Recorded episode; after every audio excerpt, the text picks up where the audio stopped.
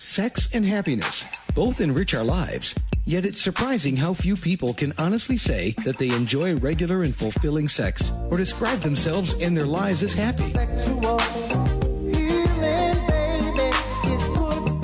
Host Laurie Handlers helps you to experience real intimacy and happiness. You'll laugh a little, learn a little, and we hope put a smile on your face and a smile in your life. Now here's Lori.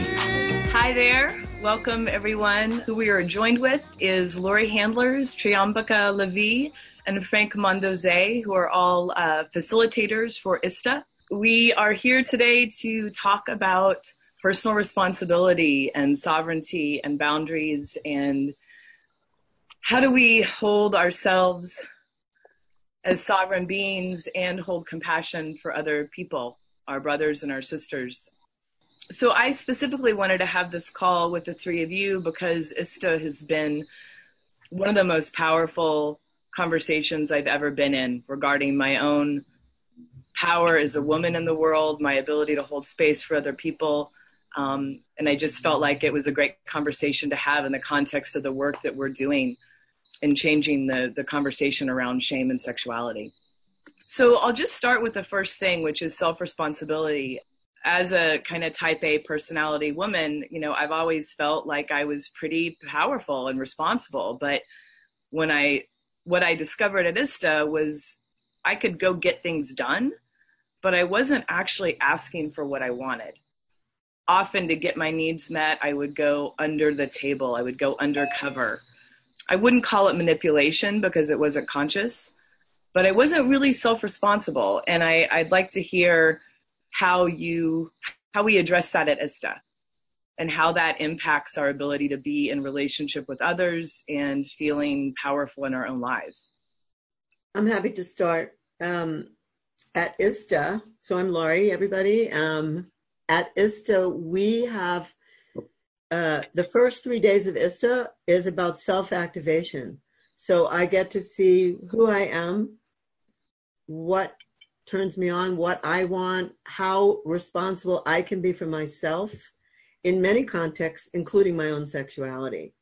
I get to, um, I, I just get to work with myself in the group of other people, but mostly I focus on me. I've never focused on me before that the way I did at ISTA in my own ISTA level one. Mm-hmm. And and we during that time I learned how to have a safe sex conversation. I learned how to negotiate my boundaries. I learned what the wheel of consent was and what's inside the wheel as being things that I want and what's outside the wheel as being things I don't want. And how could I talk about that with somebody and have an adult conversation? The most adult conversations I've ever had in my life have come since I did ISTA level one. And I've been in this world of sacred sexuality for 22 years. I haven't been in ISTA 22 years. So there were things that I too did exactly like you, August, that I kind of hinted at and tried to get, but without saying directly, I want this, or I like this, or could I have this, or no, I don't want that. I also learned to redirect my conversation. I never even heard the term redirect before. I think I knew it intuitively, but um, someone would ask me, May I be with you, like sexually? And I would say, No, I don't think so, but I wouldn't mind sitting knee to knee with you and breathing. I would feel really comfortable about that, or we could eye gaze. So I learned to take something that someone put on the table in front of me and turn it into something that would be more comfortable for me. And it gave me a range of possibilities.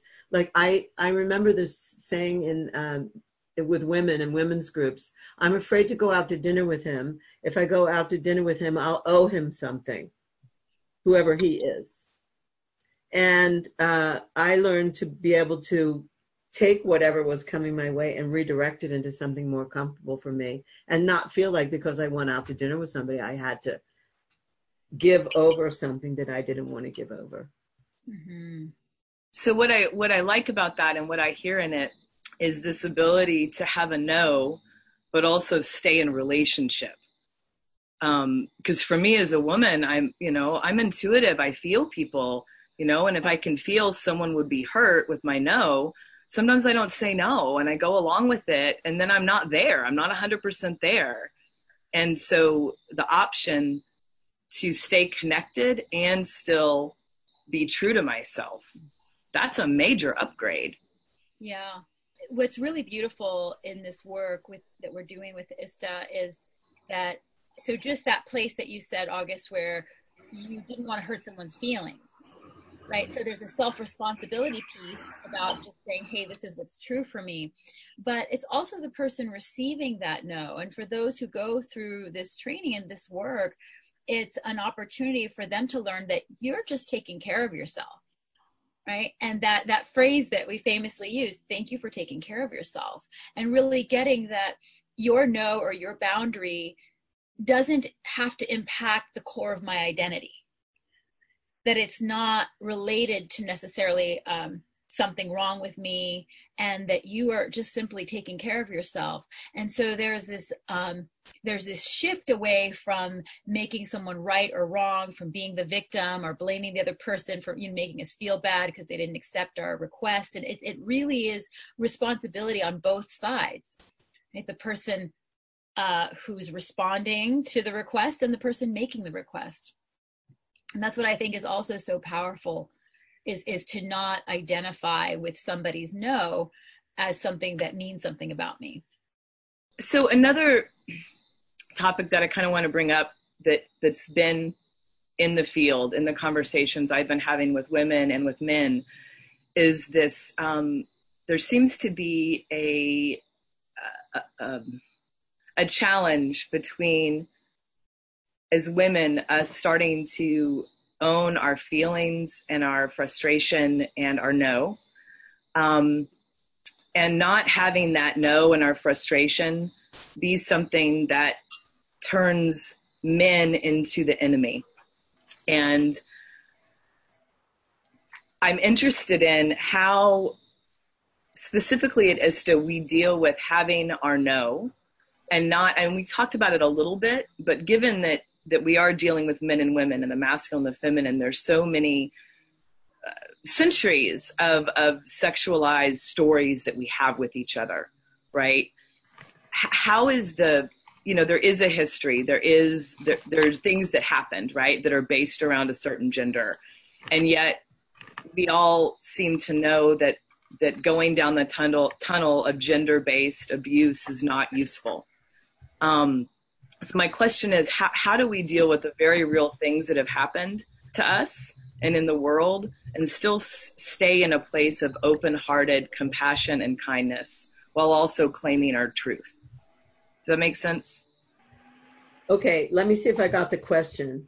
How do we maintain our truth and not get hostile towards each other given that we have a history of a lot of abuse in our look it's it comes in in our dna it's in our DNA strand, it's in our heredity, it's in our cultural uh, linkings. It comes in as trauma before we're even born for most of us. It comes right through the umbilical cord. So, how do we make it so that we see our own responsibility in it and and and not project and blame onto others so i for me, I'm just going to say this. I, I don't know how else to put it. I have been abused in my life, and I have become more empowered because of it. I it took a while. It's not something that happened like, oh yeah, there's abuse. Oh, now I'm powerful. It wasn't like an overnight thing, but certainly at a training like ISTA, I can learn to clear the emotions that are stored in my body, the emotions that I no longer need. And then I can learn to empower myself and speak to what I was holding. I can speak to it like it no longer has me, like I don't have to be totally affected by it. And my anger, which I had plenty of, I released. And then I could speak straight and say, you know, to my brother, this is what I was holding. I was holding it against you before I knew that I could release the anger. I mean, I'm just, I'm addressing this from the alchemical response. I feel that ISTA has an alchemy. And in that alchemy, we learn to release things from the past, things that we inherited or things that actually happened. I had a combination of both. And I released those things through this whole, I mean, we spent a long time on this stuff. I released those things. And then I was able to say, wow, I held it this way before. I held it this way before. I don't have to hold it this way anymore. I'm I'm welcoming each new opportunity, each new relationship as it comes to me and I'm not holding someone I meet now as hostage for something that happened to either my ancestors or me. I'm letting that go whether it's whether it happened to me in this lifetime or not. So that's my answer to that. I want to be current. I don't want to have any baggage. I want to be fresh in every situation. And that and ISTA helps me be that way. Whether I'm on the receiving side of being a participant or even on the facilitator side, I get fresh and fresh and fresh in every moment. Mm-hmm. So inside of that, that's beautiful. And I think we all want to have that freedom to be in the moment. And what I've been tracking with my sisters is it seems like there's a, a confusion that staying angry about what's happened, right? And keeping that up in front of our face is what will keep us safe. That if we go to a place of, I'm going to let go of the past, I'm going to let go of the abuse, and I'm going to be in the moment, then the abuse will keep happening. So there, there, there's like a collapse. Can you speak to that? Yeah, there. I think there's an interim period. Like I've discovered that I'm angry and I'm fighting, so I'm going to fight away everything that could possibly threaten me. By the way, I don't think anger is a bad emotion. There are people who think anger is a really bad emotion. I think anger informs us to fight or run. You know, fight or flight. So anger informs me. Should I fight or should I run? But there isn't a bear going to threaten my life in every single situation. So when I start to dig out the old anger I get to see I can have anger appropriately in a current situation. I don't need to use that to fight everything.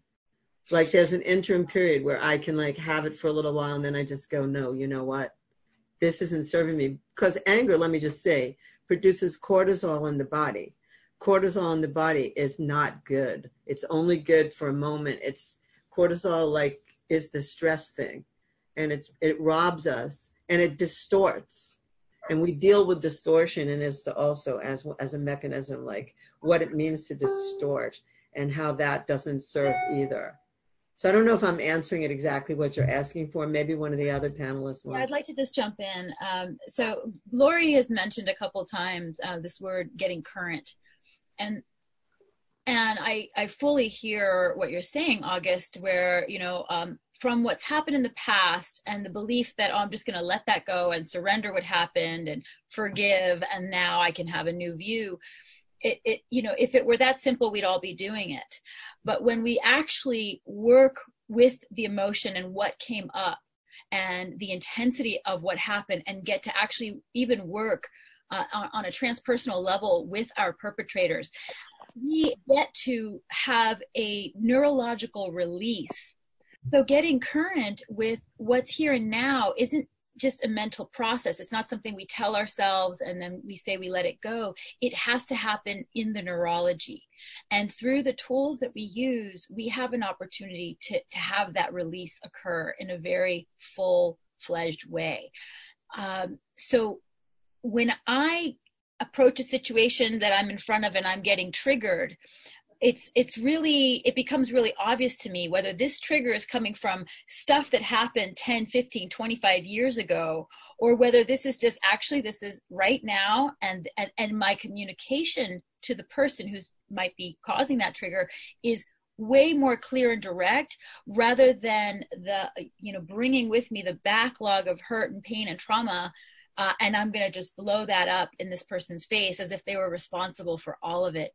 And so when when we work with the tools that we offer there's um there's like a, a dismantling of all of that backlog right? It gets to get processed through. It's digested if you will. And in that process of digesting those uh, those old emotions which are not negative but they've been taking residence in our psyche for a long time and are obscuring how we see the world and how we see other people. When we get to digest that there's freedom. And not only is there freedom there's there, you know, there's a freedom to how to be to be with people in the current moment and and with a new view with just the view of, of, of the now who who's actually being presented in front of me. But then from that we also gain power. And that power is not a power over it's a personal power. It's a power it's an empowerment that says i have power to choose right now and I can feel and sense what might be coming up, even if I can still feel the little tendrils from the past come in, but I can identify that and say, oh, got it. This is, this is that piece. Let me move my energy. Let me, let me do some, let me uh, do some tools and actually work with this. And now I can get even more current again and work with and, and deal with what's happening in front of me. And it's amazing. You know, even those of us who are facilitators of this work, we've been doing it forever. Like still i gained so much from this uh, not that long ago just once again think oh there's something coming up for me right now. I'm making it personal. Let me go move my energy and then clear that so that i can have a genuine conversation with this person. So it's it's it's a, a lifetime of work and yet we can also arrive in the present moment with so much more power and so much more freedom that um, life begins to shift. Our view of life totally begins to transform. Yeah, that's definitely aligned with my experience. Um, something that stood out while you were talking, you know, when you talk about clearing and you talk about moving the energy, those are terms that kind of get thrown around a lot. And can you say more about that? Like, what does that look like? Um, wh- someone who's not familiar with what that means. In the do you go want ahead. to say it, Tree? Oh, go ahead. Go ahead. In the system of chakras or chakras in the body, which consists of seven of seven main ones in the body, a lot of uh, where our sex area and our first chakra, our root area, the anus, those places store memories of pleasure and pain, cellular memories. Um, it could be in second grade, the school bus splashed mud on me to I was abused or touched inappropriately by someone. I mean, it can those memories get get stuck in the low what's called the lower chakras. And also um, the first chakra where we sit, the root has to do with safety and security. Those are the issues that have to that that are lodged in the anus actually. And so um, moving the energy means sending energy to the bottom of the body. And um, moving it means like activating it sexually but not necessarily having sex breathing in su- and making sound in such a way that that energy starts to move up the body and out. So it could be any trauma any embarrassment any humiliation. Plus it could be getting a valentine's card somebody asking me to dance. I mean, all the positive and the negative memories, the pleasure and the pain, coupled with survival and safety and security, get mixed together down there. And so when we say move the energy, we mean focus, send some energy, do some breathing, do some squeezing, do some some moving of it, activating, and then letting it go so that we're actually digging out the things Tree was just talking about. We're digging out the baggage of the past and possibly the baggage of our ancestors, because that's where it all resides in the body. That's just the place where it is. And anyone doubts me, look up the chakras and look at one and two and find out what the issues are there. Those are the issues that are contained. Nice. Um, Okay, so what I kind of pulled out of what you were saying, which is probably a new idea for m- many people, it was for me, was the connection between sexual repression, body shame, closure around my sensuality and my sexuality, and my ability to be alive in my body and like contributing to the world in, in a in a full, alive, congruent way. That I don't think that those two things together. I, I don't think many people are aware of that. I certainly wasn't. Can you speak to that a little bit? Yeah, it just popped in for me. There's something mm. we we do this at ISTA. There's something called the Karpman Drama Triangle. Everybody kind of knows these roles because they kind of come out swinging in these roles. Victim, rescuer, perpetrator, and that hats change. Like today, I could be the victim. Tomorrow, I could be the perpetrator, and I could also be the rescuer. When those issues are unresolved, and we want to make a difference in the world, we we set about to rescue humanity, and we don't we don't do that well at it. Mm-hmm. So it's actually to get off that drama triangle altogether and create in life and respond to life. Create respond create respond create respond create. And then it just becomes a big creation.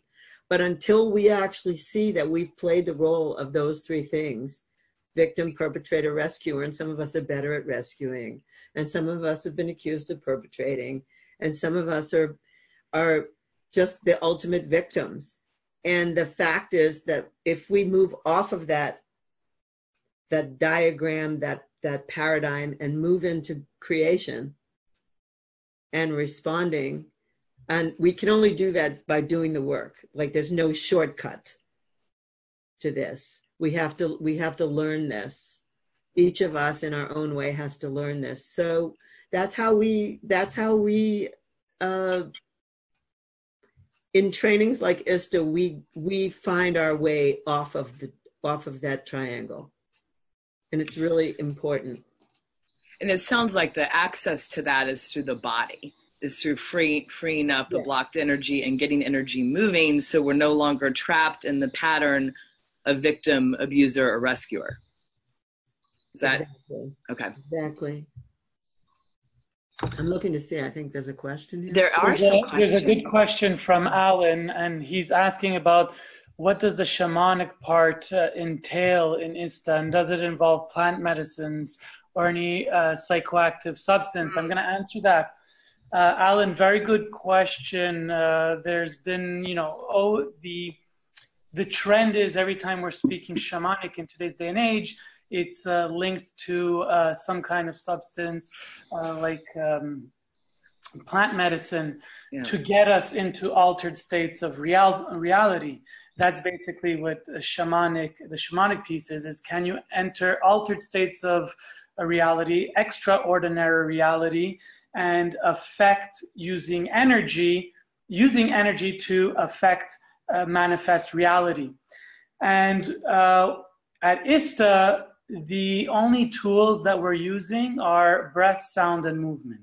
So it's how do we marry breath, sound, and movement through different exercises and rituals uh, in order to induce uh, uh, extraordinary states. And extraordinary states look like any state that allows you to drop truly into um, your inner self and start to be able to listen to messages that are coming to you from yourself. And uh, we do this uh, with breath, sound, and movement using the different tools. And uh, we were talking earlier about um, moving traumas that we uh, have, whether they came from a person, uh, a system, or whatnot. We actually go into a process where we channel or call in or bring presence to uh, the person that has wronged us, whatever you want to call it. And we have a dialogue and we, we lead you through this beautiful process, which allows you to move any blocked energy between you and the individual. And when we deal with it on that level, um, we actually affect our reality and how we meet reality. And this is more the shamanic aspects that we are playing with at ISTA and has nothing to do with uh, the trendy plant medicine uh, modalities. Thank you. Thanks for clearing that up, Frank. I want to read a question from a from someone who who wrote in last night, if I might because I think it really speaks to one of the core aspects of ISTA. Wait, so, wait, wait. Somebody wrote a question about yeah. the victim. Somebody just wrote a question in about how victims can unknowingly become perpetrators. Let's do that one. Yeah, I just saw that on there. So um, I wanted to just say um, it's it, how can I say this? When somebody like persists in being a victim and takes all your time, my time, someone's time about like being in that victim, victim, victim, victim, victim, victim story, eventually somebody who's been trying to rescue them starts to feel like put upon. I mean, this is the way I understand it. Like they start to feel put upon, like, wow, this person just not going to give it up. Like I'm, can't they see I'm trying to rescue them? And like that doesn't work. And so then um, the victim becomes angry, like I don't want to be rescued. You know, leave me alone. And then they become angry and then start perpetrating on people who tried to rescue them. None of these three roles work, by the way. That's what I want. The major message to the person who wrote this, I think it's Daniel. Uh, the victim, the perp- the victim, the perpetrator, and the rescuer do not work. They're not a healthy means to have interactions with people. And those of us who, I mean, it's you know, we think about men riding in on their white horse to to save the damsel in distress. But anybody could be riding on a white, think they're riding in on a white horse, and it doesn't work. People basically have to rescue themselves. And we're offering a way to do that. you can rescue yourself and become super empowered by doing the work that it takes with people who've done the work. I mean, we're just really a few steps ahead of you. We've had our own issues. None of us came here without issue. And that's why we can deliver this because we did the work. We we were some of us were desperate to do it. We had to. I had to rescue myself from my own traumas, from my own plagues, from my own whatever. Um, and so we all have to do that. Those three things on the Karpman drama triangle don't work. And you know, if you've been trying to rescue people, you actually know that it doesn't work there is another question, and I feel called to speak into it, if that's okay. Uh, the question was um, about uh, how is ISTA different from Tantra? Well, good. the fact that in Tantra we commonly um, refer to breath, sound, and movement as a, main tool that is used. And uh, Michael, thank you for responding to that question. I, I do want to make an, an, adjustment to what you said. Uh, I uh, I think it's important to make a distinction because uh, ISTA is actually not promoting itself as a Tantra training. Uh, while we borrow from that tradition in some ways, breath, sound, and movement itself are universal. And uh, Tantra certainly doesn't have ownership of breath, sound, and movement. And um, and I would add that we also include a fourth element, which is intention. And intention is probably the umbrella that is holding all of it uh, together with the breath, with the sound, with the movement. Uh, we are um, purposely not going about the world saying this is a tantra training because we are not actually authentically teaching Tantra. We teach a variety of modalities and tools that come from many traditions and also are um, added to by new facilitators that come in. And so we can't really say, oh, it's this or it's that. And that's what's beautiful about this work is that we're not trying to um, specifically appropriate it to a tradition. We are using what works and and it does effectively work. Uh, so um, just wanted to make that one distinction is that um, the work that we do is is not specific to tantra. It may include some aspects, but it's not necessarily that. Beautiful. Thank you. All right. Can, so I'm going to go back to Michael's comment, if that's okay. So he said, Michael Landis says, it seems to me the root of rape culture is a lack of understanding that we are beautiful individuals most men are taught not to enjoy their own sensuality and sexuality, and therefore they look to feel it through others. It seems to me that if we raised our children to love themselves, to enjoy how their own bodies feel, this would nip rape culture in the bud. No longer would many men feel empty without a woman's energy. They would view another human being as an amazing addition to an already full life versus a needed resource.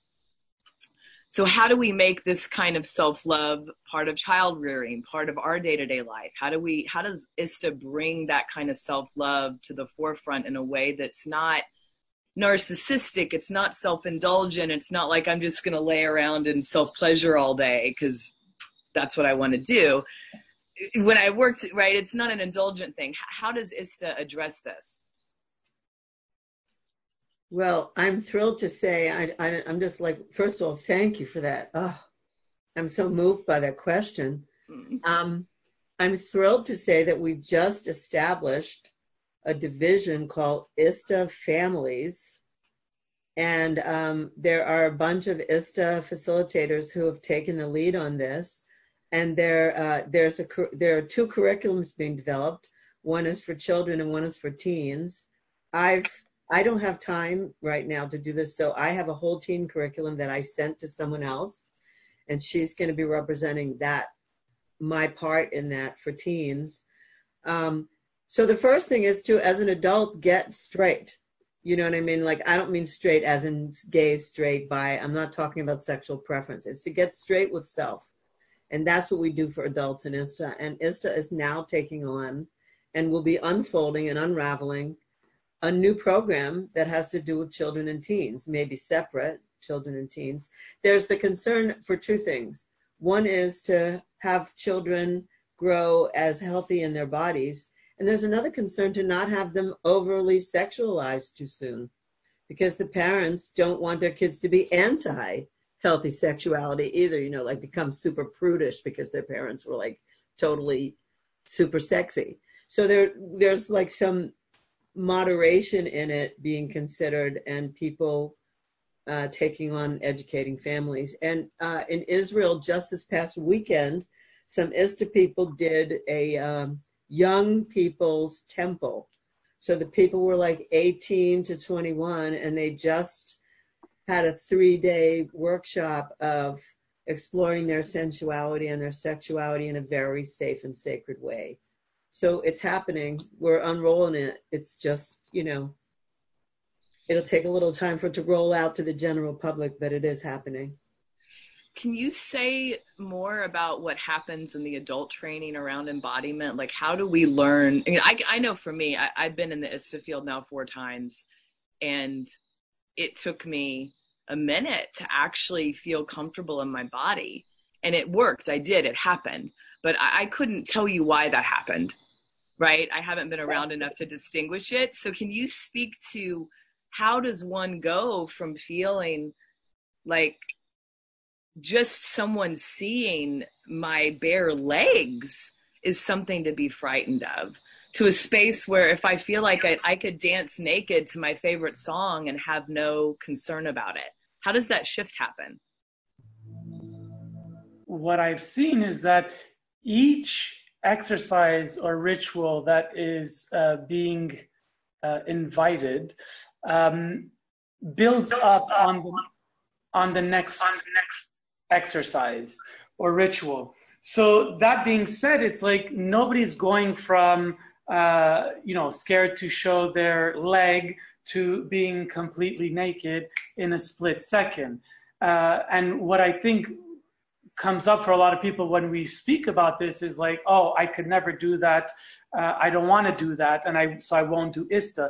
So I want to make the foundational statement that at ISTA you don't do anything that you're not ready to do or you don't want to do. So everything is 100% within your pace and your consent.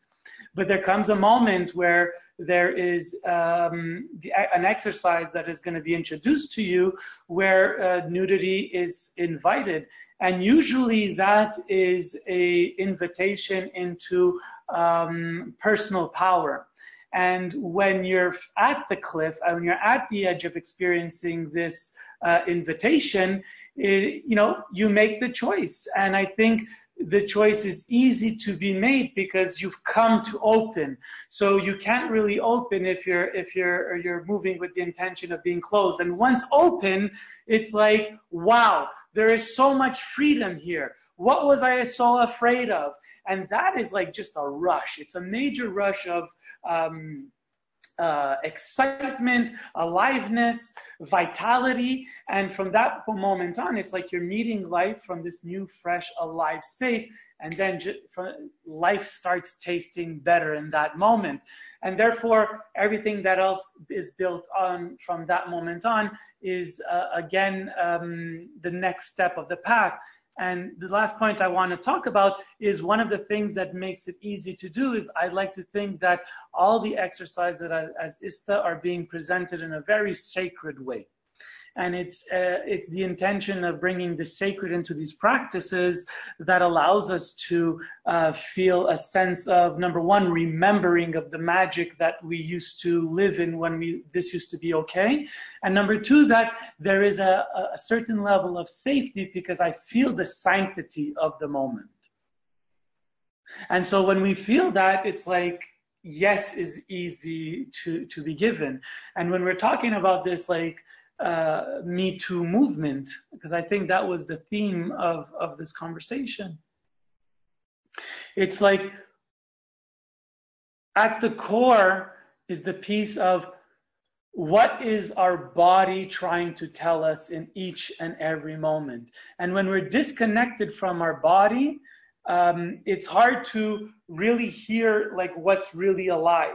So at the ISTA program, we're, in, we're helping people to get back embodied into the body so that every time something is happening, once we're facing stimuli that's coming from the outside of us, our body has an intelligence and that can inform us.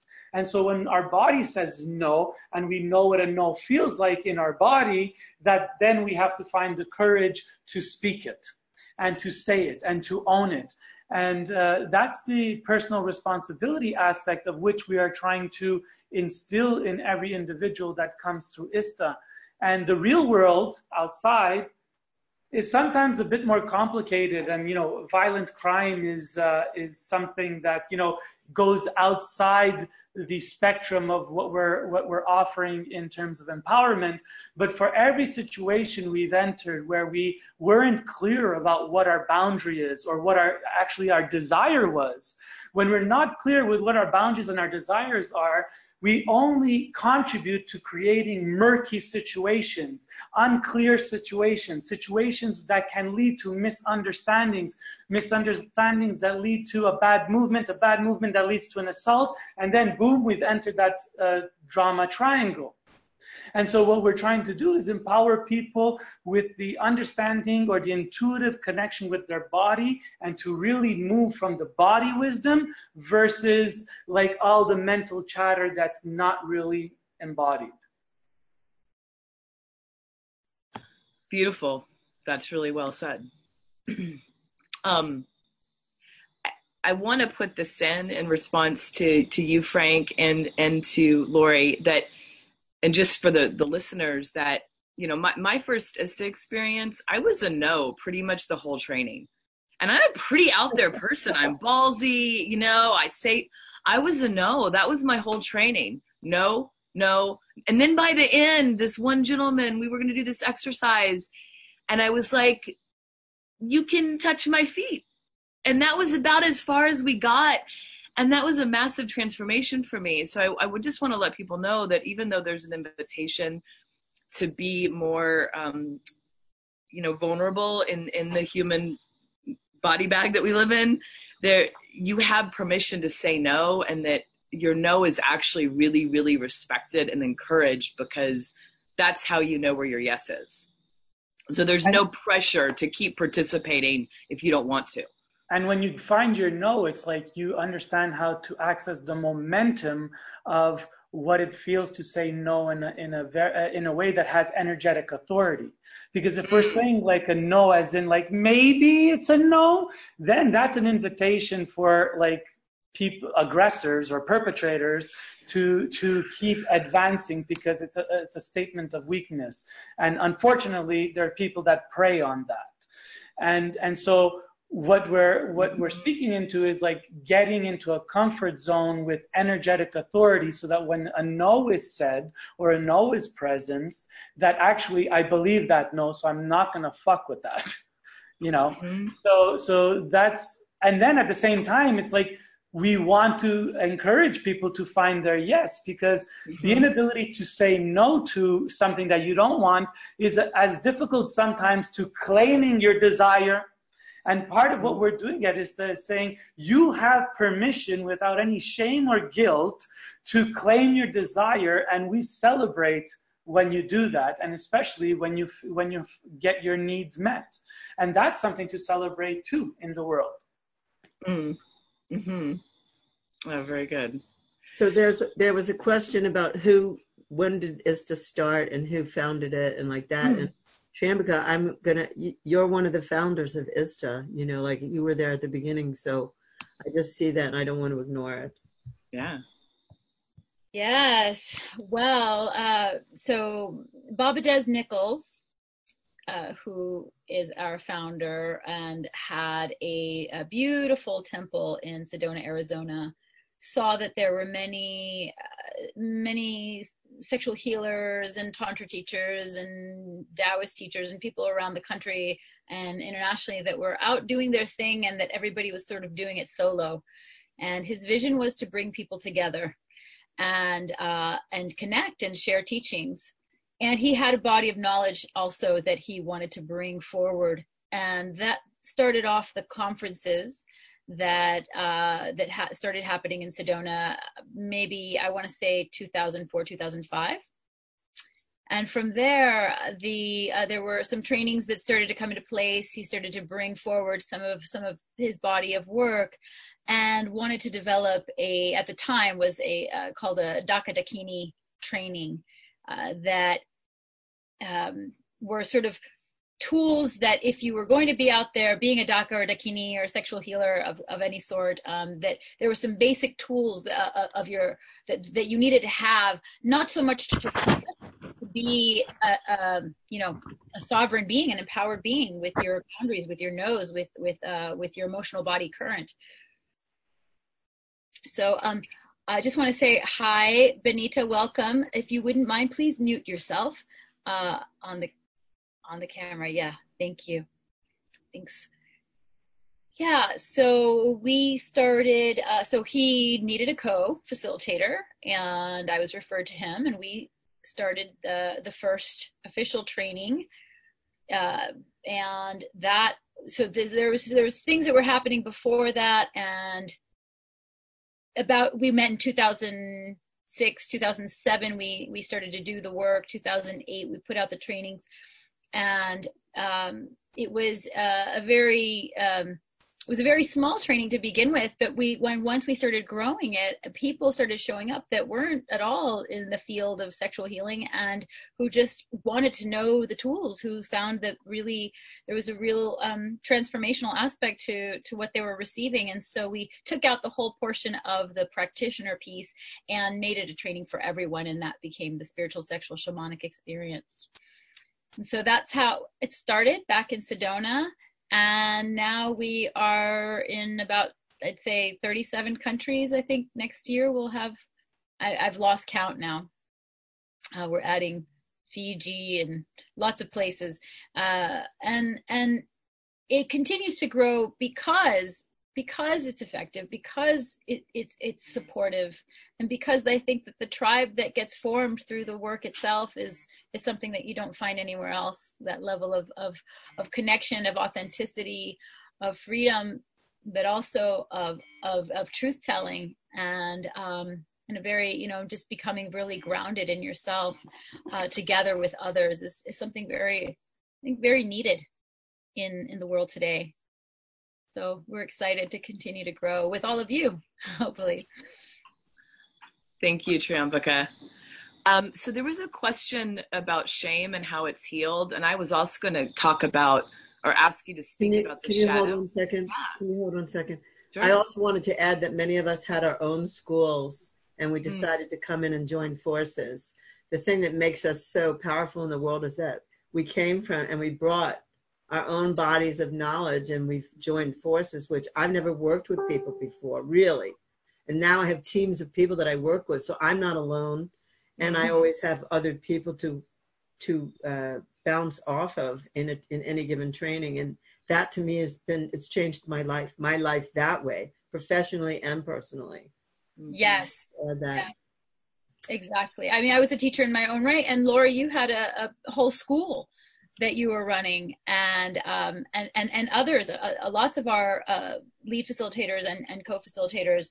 It's it's it's not about you start off um, fresh and this is the first thing you do. Maybe for some now coming on, but most have had their own schools and practices and participants and you know doing their own thing so yeah thank you for i'm so glad you brought that in because i was thinking about that earlier it's a really important piece here i'd like to ask michael if he wants to come in and, and um, just tell people about the offer and then we can continue on but just in case anyone there's a lot of people on the call right now and in case anyone leaves sure. us i'd like to hear them and then august maybe we could resume with questions sure absolutely so michael wherever you are are you somewhere hi everyone how are you tonight Thank you so much Great. for being on the call. Hi, Laurie. Thank you. Thank you, everyone.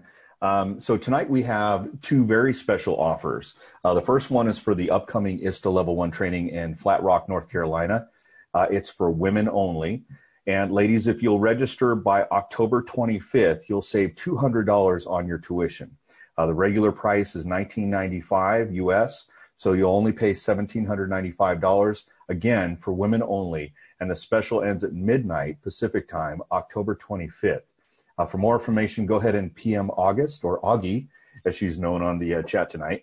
Uh, the link to the Flat Rock training registration along with times and dates is in the chat room. Uh, the next offer is for the Michael, ISTA. Yes. Michael, before you go on, the, the training isn't for women only. The offer is for no, women the only. offer is for women only. Okay, good. That's correct, okay, yes. The training is for men and women, but, but okay, for women, this is going to be, yeah, thank you.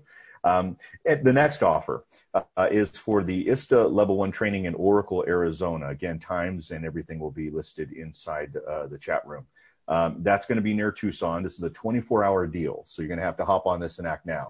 From the end of this SIP call and for 24 hours, you'll have the opportunity to save $100 off of the super early bird price, which is $1,750. So if you register within the next 24 hours, your tuition will be $1,650, and that is for both men and women. Okay. And uh, act now. You definitely want to get in on that deal. Uh, if you have any questions or for more information about either of these trainings, just go to the chat room and click on the links provided. Okay. I'll make sure that they're in there directly. Okay. So someone had asked about how do we heal shame? And it kind of dovetails into what I wanted to bring up is the work we do around the shadow, which seems to be a piece of our spiritual development that kind of gets stepped over a lot. And I see a connection between really doing deep shadow work and healing from shame. Can you speak to that? All right, I'll, push my buzzer. Um, I feel like we're on. Ding. Um, so Shame, healing shame. Well, I'd say that every single thing in the ISTA level one in the SSSEX training is somehow connected to shame mm. and uh, and like releasing shame.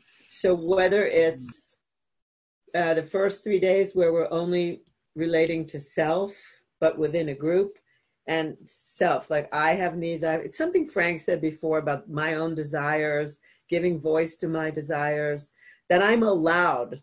I'm allowed to have this body. I'm allowed to have desire.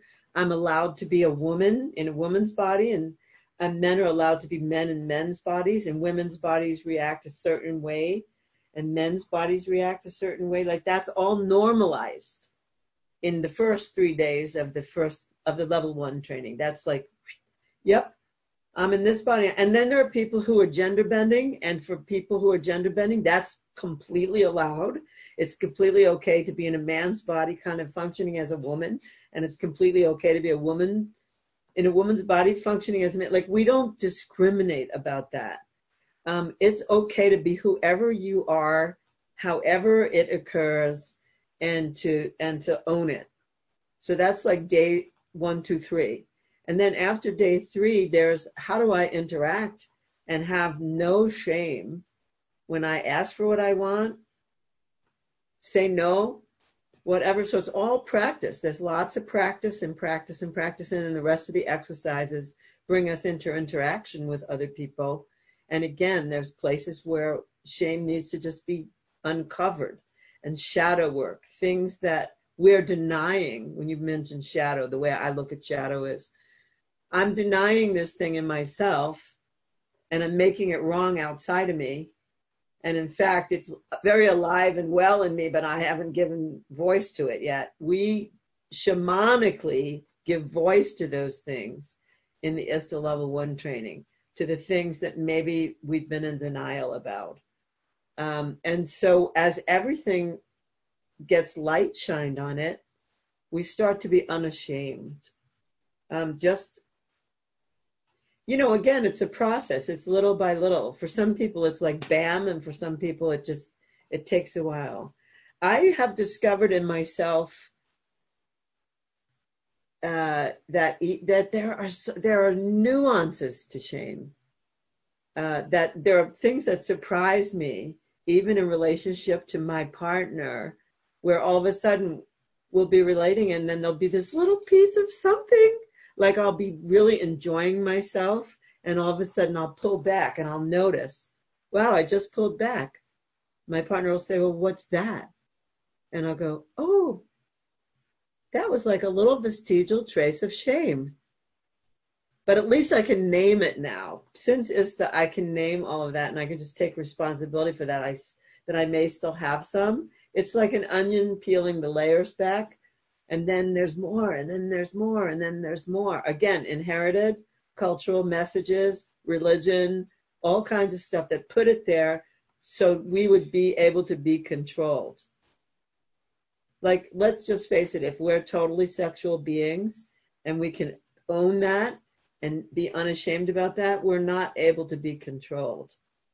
And that's like a different political force but that doesn't have to do with abuse that has to do with all consent don't interact without it and then is do you learn how to give consent or not give consent clear straight and direct so that relates to the question that just came up, and it says, "How is BDSM or the kink community integrated in ISTA?" Do you want to say a word, or you want to let me do that one? Um, you you do it. All right. So, and for BDSM, we have four minutes. We Got it. Four minutes. BDSM and kink are not part of the like ISTA curriculum, especially in the level one. Um, but what the level one does give you, the experience, is it gives you um, the confidence to claim your desire or your interest or your curiosity or um, yeah, it, it, it's it's more about uh, allowing that experience into your life where maybe you would not have allowed it. And those that are already playing it, it feels like it gives them more confidence to be who they are in that in that place if it brings them uh, pleasure or um, it is operating on the uh, level of healing as well. So what I mean by that is that at ISTA, what we're also um, offering is we're um, taking people on a journey where they're uh, using sexual life force energy and se- uh, certain sexual practices per se um, as a way for uh, healing uh, trauma, emotional blocks, and whatnot. And that comes with intention and, again, the sacred. So when you bring intention and the sacred uh, to anything that you're practicing, whether it be BDSM, kink, eye gazing, massage, or the most energetic tantric sex you've ever experienced, it uh, is raised into a, a place that is um, can be healing or expansive or uh, revelatory. And so that's how I think we incorporate uh, BDSM and kink in the program is that uh, the work that we do is foundational for people to feel um, more full and more confident in their um, experience of whatever they're um, practicing. Beautiful. Thank you. Thank you, Frank. So, August, we have like two minutes. Yeah. Well, um, are there any more questions that anyone has? I don't think so. So I, I pretty much covered what I had. Um, is there anything left for you guys that's bubbling up, that's alive in you? I have one piece that I want to offer uh, in one of the questions that you asked that uh, I didn't get around to say a word on, but it was in and around like what to do with women who need to express themselves but don't want to, like that there's not this attack energy around it. And I just want to speak to the brothers. And it's like, this is a time where, um, you know, it's a time for us to be in the mode of active listening. We don't need to change anything. We don't need to justify anything. We don't need to uh, convince anybody of anything. If we got one thing out of the hashtag MeToo movement as men, is that it's time to listen. And so the invitation is really to come into the fourth key of Tantra, which is presence and listening, and allow everything that needs to be said uh, to be heard integrated and then uh, the invitation is how do you want to show up to that? How do you want to show up to your sister uh, which is ultimate, ultimately you?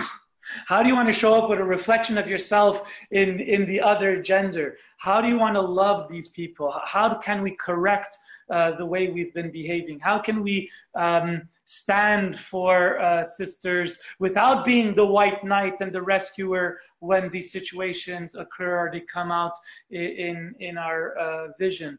So that's what I would say to the brothers and to the women as a man uh, is that when you come to ISTA and you learn the tools, if you move your emotional energy, it won't necessarily come out as an attack, but more as a sharing, which would make would makes it a lot easier to uh, receive uh, and hear, and will support us to uh, make those uh, steps to meet you. Uh, versus if it's uh, attack and telling us that the whole of masculinity is wrong and bad and perpetrator, and in some ways we are. Uh, but ultimately, in the individual cases, is not necessarily the case.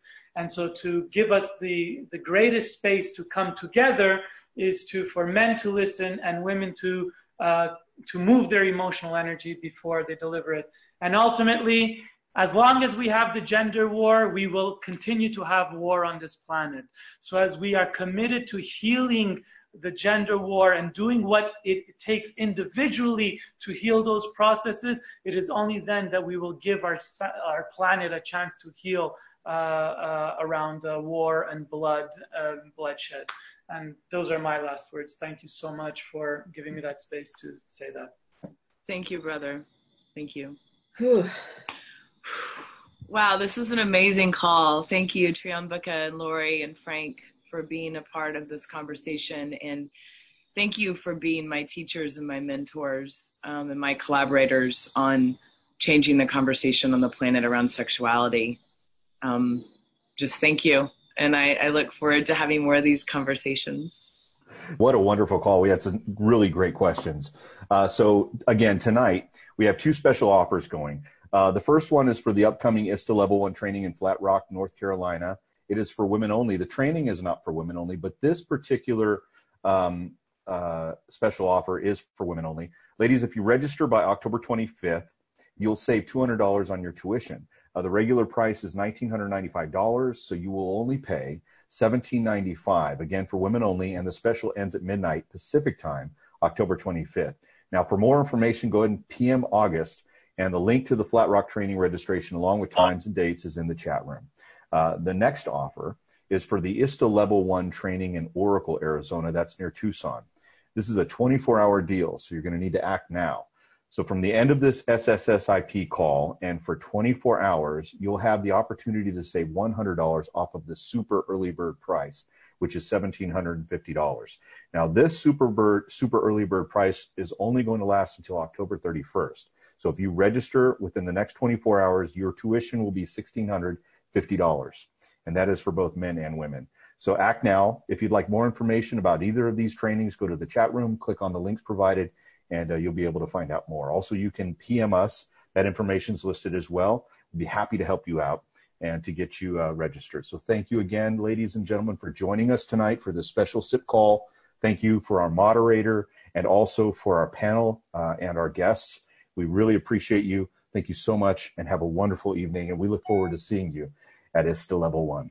Thank you for joining us today for Sex and Happiness. To learn more about Laurie and her work, please go to butterflyworkshops.com or follow her on Twitter or Facebook. You can send her an email at sexandhappiness at gmail.com. We'll see you again right here next week for another edition of Sex and Happiness.